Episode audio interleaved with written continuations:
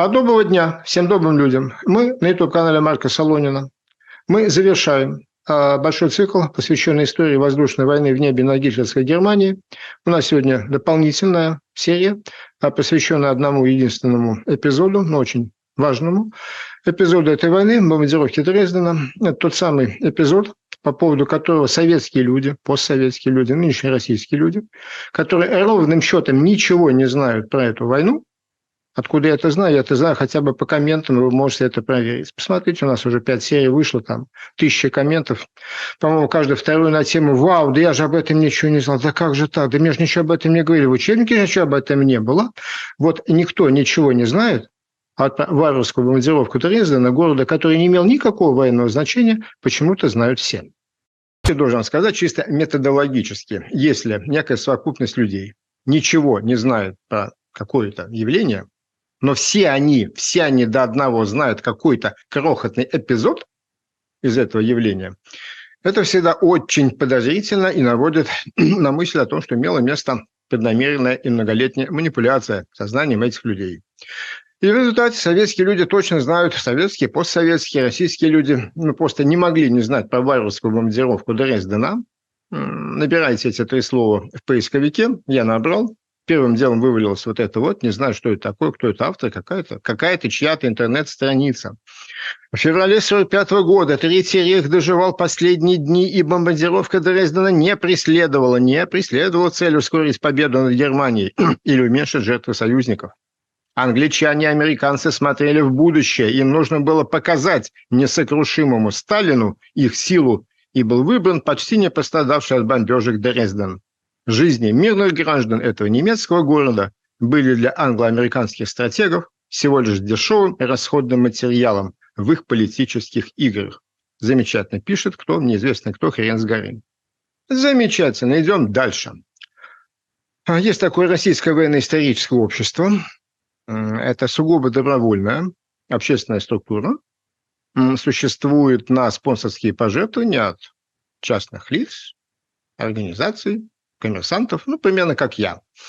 Среди частных лиц, которые ее поддерживают, главным спонсором является э, РЖД, Российские железные дороги. Это акционерное общество с одним акционером. Один акционер – это государство. Также Роснефть, Транснефть. Вот такие вот частные лица а, содержат вот эту структуру Российское военно-историческое общество. Они, естественно, имеют свой большой интернет-портал, они называют его без тени смущения главный исторический портал страны. Они используют в оформлении своего интернет-портала государственный герб Российской Федерации. И называется дело «История РФ». Что же они нам пишут про Дрезден? Да, конечно, варварская бомбардировка, самая известная вплоть союзные бомбардировщики продолжали накатываться на город, не давая пожарным тушить возгорание, вывозить из города жителей. Американские истребители кружили над дорогами, расстреливая, по их мнению, движущиеся по ним военные колонны, но на деле это были гражданские беженцы. При этом никакого военного значения Дрезден не имел. Многие специалисты считают – Замечательная формулировка. То есть автор и главного исторического портала страны. Причем эта статья не подписана, то есть она редакционная определившие себя как главные специалисты в истории России, почему-то ссылаются на каких-то многих специалистов, не имеющих фамилий. Так вот, многие специалисты считают, что истинная цель налета на Дрезден состояла в том, чтобы показать приближающимся советским войскам, кто в небе хозяин, и устрашить руководство СССР. Ведь наши союзники уже вынашивали планы, союзники, конечно, в кавычках, уже вынашивали планы на случай противостояния с СССР занявшие 8 мая Дрезден, советские танкисты действительно были поражены бессмысленной жестокостью налета. Далее, далее. Теперь переходим к российской Википедии. Википедия – это энциклопедия. Э, даже по ее правилам требуется сдержанный, холодный, отстраненный тон изложения. Там никаких эмоций, никаких варварских налетов. Однако сообщается, это вот скриншот, скриншот российской вики, можно проверить, статья Дрезден, что оказывается число жертв этой бомбардировки составляет от 100 до 200 тысяч человек, а некоторые источники сообщают о еще большем их числе. разумеется, дана ссылка, потому что это же Википедия, это российская Википедия. Тут все исключительно основано на авторитетных источниках. Я это очень хорошо знаю. Я это очень хорошо знаю. Обязательно должны быть авторитетные источники. Ссылка 15 ведет нас на статью абсолютно неизвестного мне человека, сколько я не гуглил, никаких следов его научно-исторической деятельности не, об, не обнаружил, а размещено это, есть такой интернет, как бы сказать, ну, интернет-помойка сегодня.ру, э, Прохановская, которая сейчас занимает настолько пропутинскую позицию, что где-то уже на грани, я бы сказал, комедии, самой иронии. Вот, значит, от 100 до 200 тысяч. Идем дальше. Вот уже статья «Бомбардировка Дрездена», то есть конкретно посвященная именно этому событию. Опять же, русская, русскоязычная Википедия. Оценки количества погибших разнились от 100 тысяч в официальных немецких отчетах времен войны до 275 тысяч. Ссылочка, ссылочка. А, значит, в ссылочках там обнаруживаются труды Дэвида Ирвинга, а, английского фальсификатора истории. Фальсификатор истории – это не, моя, не мое оценочное суждение, это приговор суда вошедший в законную силу, приговор суда, правильно сказать, два приговора двух судов, которые дважды определили то, что он занимается, это фальсификация истории, направленная на отрицание Холокоста и реабилитацию гитлеровского режима, причем и там, и там, в, в двух судебных процессах, обвиняемый признал свою вину и согласился, что да, действительно, я пользовался вот чем-то не тем, как-то криво все понял. А, значит, ссылаясь на подобных источников, история историков, мы получаем уже 275 тысяч, а официальный немецкий отчет – это неофициальный немецкий отчет. Официальный немецкий отчет – это 18 тысяч погибших, что тоже, конечно, ужасно, а, которые насчитала просто служба ПВО, ну, пожарная называлась, служба Дрездена через одну-две недели после во внутренних отчетах. А 100 тысяч – это то, что заявляло ведомство э, Геббельса, разумеется, это оно и заявляло. Что интересно, дальше авторы, это все-таки статья Википедии, им надо как-то сохранить приличный вид, поэтому они все-таки сообщают, что в 2008 году комиссия немецких историков оценила это дело от 18 до 25 тысяч, а был опубликован официальный отчет, всем доступный, а, выложенный в интернете, и цифра, к сожалению, это ужасная цифра, но все-таки она отнюдь не больше 25 тысяч человек. Никаких 275 и близко нет и не было, слава богу. А теперь отрываемся от всего этого, всего этого а, российско-советского маразма и задаемся вопрос, а что, собственно, они уперлись именно в Дрезден?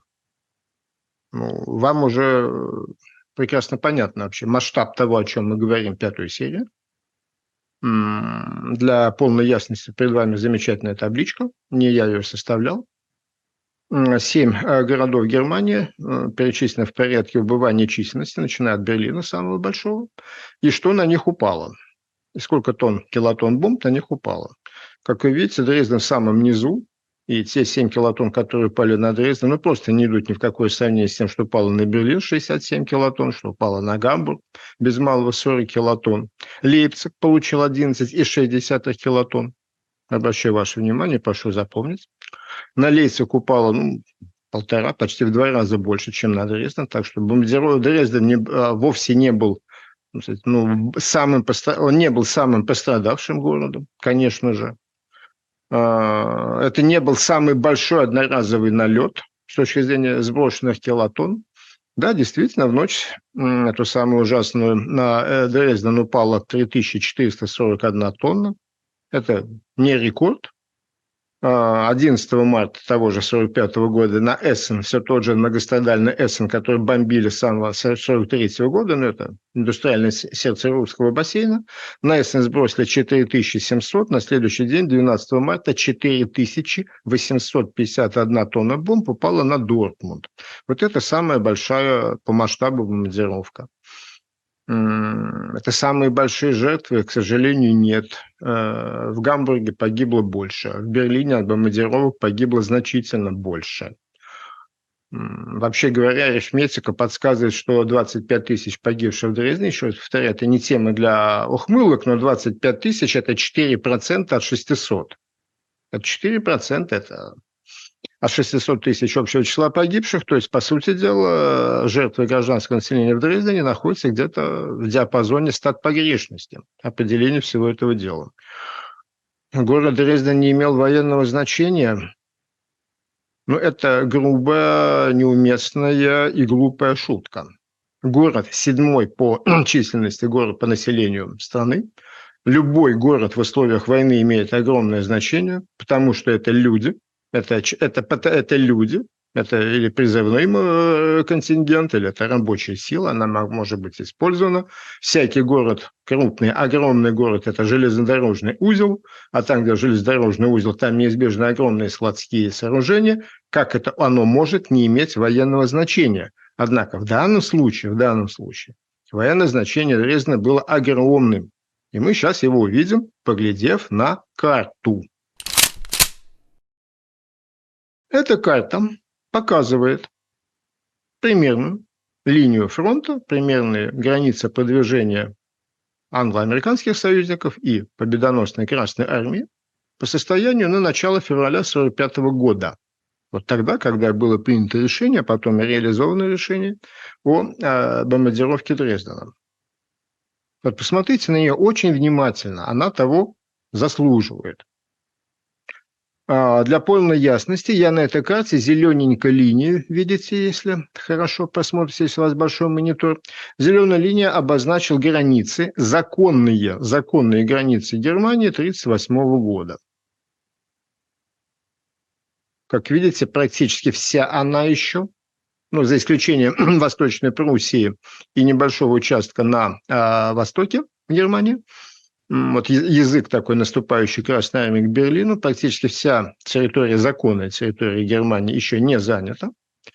А если же говорить про ту территорию, с которой Третий Гитлерский рейх вступил во Вторую мировую войну, то есть Германия плюс Австрия плюс Чехословакия, Австрия еще полностью под гитлеровским контролем, вся Чехия под гитлеровским контролем, а больше, ну, половина, скажем так, Словакии там же, а основать э, кусок Венгрии, плюс весь промышленный север Италии, весь, Турин, Милан, Верона, Генуя, весь он там, Венеция, естественно, а весь промышленный север Италии под гитлеровским контролем, здоровенный кусок того, что позднее называлось Югославия. То есть, да, еще, между прочим, почти вся Голландия. Маленькая страна по населению, но весьма промышленно развитая. То есть тут еще воевать, воевать и воевать. И если бы не в кавычках варварские бомбардировки, которым союзники два года подвергали вот это все, что вы перед собой видите, вот здесь бы еще можно было бы воевать год или два, потеряв еще миллионы советских, американских, английских и прочих солдат. Так что конца войны тут еще по этой картинке далеко не видно. И разговор о том, что бомбардировка Дрездена была произведена э, почти что к шапочному разбору, она глубоко неверна. Далее, еще раз смотрим на эту карту. Видим, ну, что с точки зрения гитлеровского руководства, угрожающий, просто угрожающий вытянутый язык, прорыв советской армии, Висло-Одерская операция. А, уже Красная армия практически, практически на ближних поступах Берлину. Да, вся огромная территория под их контролем, но столица государства под огромной смертельной угрозой. Ну и скажите вы мне, что в этой ситуации надо было бы делать немецкому военному командованию. Тут не надо быть ни Александром Македонским, ни Юлием Цезарем, чтобы понять, что надо делать надо перебрасывать войска из центральных, южных районов, которые находятся под их контролем, туда, к столице, к Берлину. А через что же их перебрасывать? Ближайшие два железнодорожных узла – это Лейпциг и Дрезден. И то, что именно эти два года на карте, это не я эту карту рисовал, ребят. Это так, э, оно так получается. Можете просто поиграться с Google Map, он сделает то же самое. Да, это два крупнейших города, которые на Google Map-то и видны. И совершенно понятная логика, что именно через них, именно через них И можно было перебрасывать и то, что, ну, едва ли они могли что-то перебрасывать с запада. На западе шла война, но с юго-запада, юга и юго-востока, территории, которые оставались под их контролем, еще раз повторяю, это почти вся Германия, это Австрия, это Чехия, это Северная Италия, через Лейпциг и Дрезден, через эти два железнодорожных узла, они, они, немецкая команда, не могла перебрасывать то, что называется силой и средства, то есть люди, вооружение, боеприпасы, остатки горючего и так далее. Вот вам и весь вопрос о военном значении Дрездена. Ну, может быть, это я все выдумал. Вот это я все выдумал, это мои такие фантазии. На этот счет у нас есть следующий документ. Следующий документ, обложку которого, опять же, видите перед собой.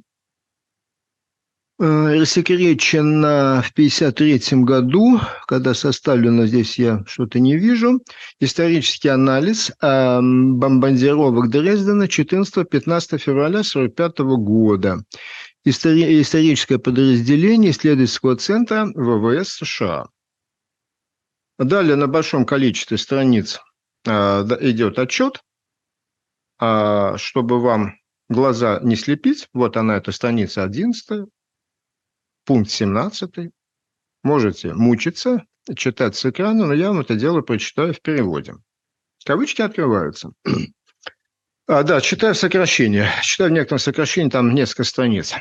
Просьба России об бомбардировке союзниками коммуникации в районе Дрездена, это так обозла, обозначен этот 17-й подраздел, 4 а, февраля президент Рузвельт, премьер-министр Черчилль и маршал Сталин вместе со своими министрами иностранных дел и военными советниками собрались в Ялте.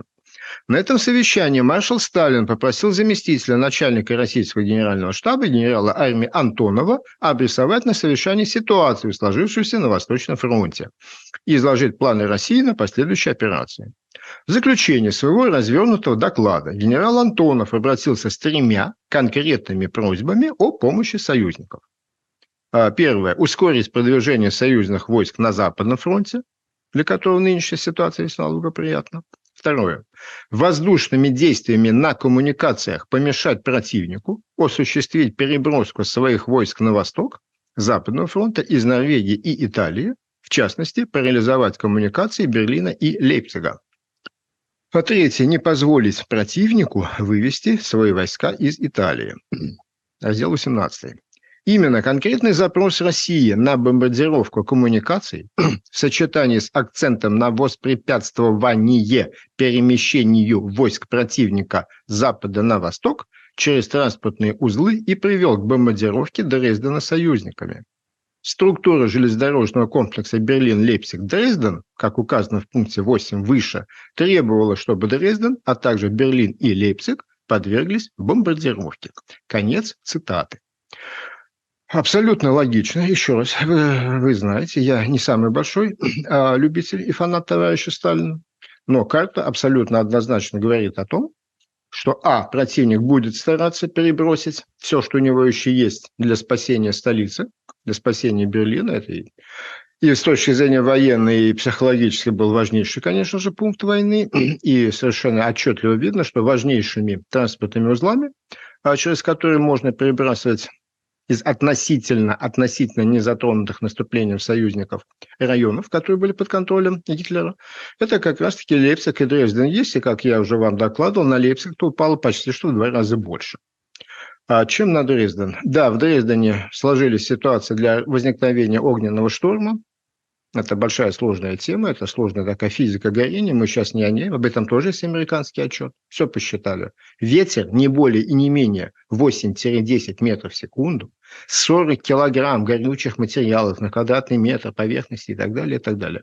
Где-то он возникал, где-то он не возник. К несчастью, в Дрездене он возник, и это и привело к таким огромным человеческим потерям. Ну, это были вполне обоснованные, еще повторяю, обоснованные военной логикой, пожелания, требования, реквест по-всякому переводится а в Google Translate. Можно назвать это просьбой, можно назвать словом требованием советской страны, чтобы были разрушены эти, эти транспортные узлы, что было сделано, и причем, обратите внимание, еще одна табличка. А, date, даты, даты. Дрезден бомбили отнюдь не только в ночь с 14 на 15 Е. Да, да была мощная бомбардировка. Потом еще 2 марта, посмотрите на килотонны, крайне правый столбец, еще и 17 апреля, еще и 17 апреля его продолжали бомбить, и масштаб бомбардировок был отнюдь не меньший, и что-то никто никогда на это не жаловался. В российской пропаганде никто никогда не жаловался на это систематическое разрушение транспортных узлов, через которые перебрасывались войска к Берлину, где сражались и погибали воины Красной Армии. Так вот, что же на это все может возразить нынешняя российская пропаганда. Нынешняя российская живет несколько более сложные времена, интернета, понимаете ли, информационная эпоха. Просто отрицать уже как-то не получается. Хм. Легко. Легко. Смотрим на экран. Скриншот. Российское информационное агентство РИА Новости. Главное государственное информационное агентство страны. 9 мая 2006 года, как положено, День Победы, сообщают, что перед вами, кто слушает меня за рулем, читаю вслух. Секретные протоколы Ялтинской конференции. Бомбить Дрезден не просили. Это заголовок. Текст. СССР никогда не просил англо-американских союзников бомбить Дрезден. Об этом свидетельствуют рассекреченные протоколы заседаний Ялтинской конференции. Далее поснят целый фильм об этом, и режиссер фильма рассказывает. Я продолжаю, все та же самая, та, та же самая статья. Денисов, это режиссер, продемонстрировал протоколы заседания Ялтинской конференции, которые, заметьте, до сегодняшнего дня никто не видел и которые были рассекречены специально для фильма. Ну, американский отчет, как вы уже видели, был рассекречен в 1953 году. Там, скажем, довольно давно, но я не о том. Когда российское руководство что-то рассекречивает, что-то, документы, относящиеся к событиям 80-летней давности, оно это подает так, как будто они совершили великий подвиг. Вообще-то есть закон, как ну, смешно, смешно, да, но в России есть законы, конституция, нормы, правила, 30-летний срок рассекречивания, есть принципиальная, принципиальная позиция, есть закон о государственной тайне, что государственной тайной являются сведения, разглашение которых может нанести ущерб обороноспособности Российской Федерации. Но каким образом документы Второй мировой войны могут как-то повлиять на обороноспособность Российской Федерации? Так нет, они якобы рассекретили, и за это их надо еще поцеловать попу. Так что же мы там узнали? А вот что мы узнали. Город, а, а вот о чем мы узнали. Советское командование просило о нанесении ударов по железнодорожным узлам Берлина и Лейпцига в связи с тем, что немцы уже перебросили против нас Западного фронта порядка 20 дивизий и собирались перебросить еще 30 дивизий. Именно эта просьба и была вручена в письменном виде вручена в письменном виде Рузвельту и Черчиллю. То есть документы неоспоримо свидетельствуют. Мы не просили убивать детей в Дрездене. Детей в Дрездене убили без нашей просьбы. Мы просили убивать детей в Берлине и Лейпциге. Там какие-то другие дети. Вот их убивать мы просили. Результатами убийства этих детей мы благополучно воспользовались. Мы взяли штурмом Берлин, разрушенный до основания, на который уже упало 67, если я не путаю, килотон бомб, вот это да, это мы просили, этим мы с удовольствием пользовались. Но вот убивать детей в Дрездене мы никогда не просили, а все, кто говорят иное, это злостные клеветники. Я думаю, тут больше ничего добавлять не надо, поэтому теперь тоже, теперь тоже все, и мне остается только поблагодарить вас за внимание.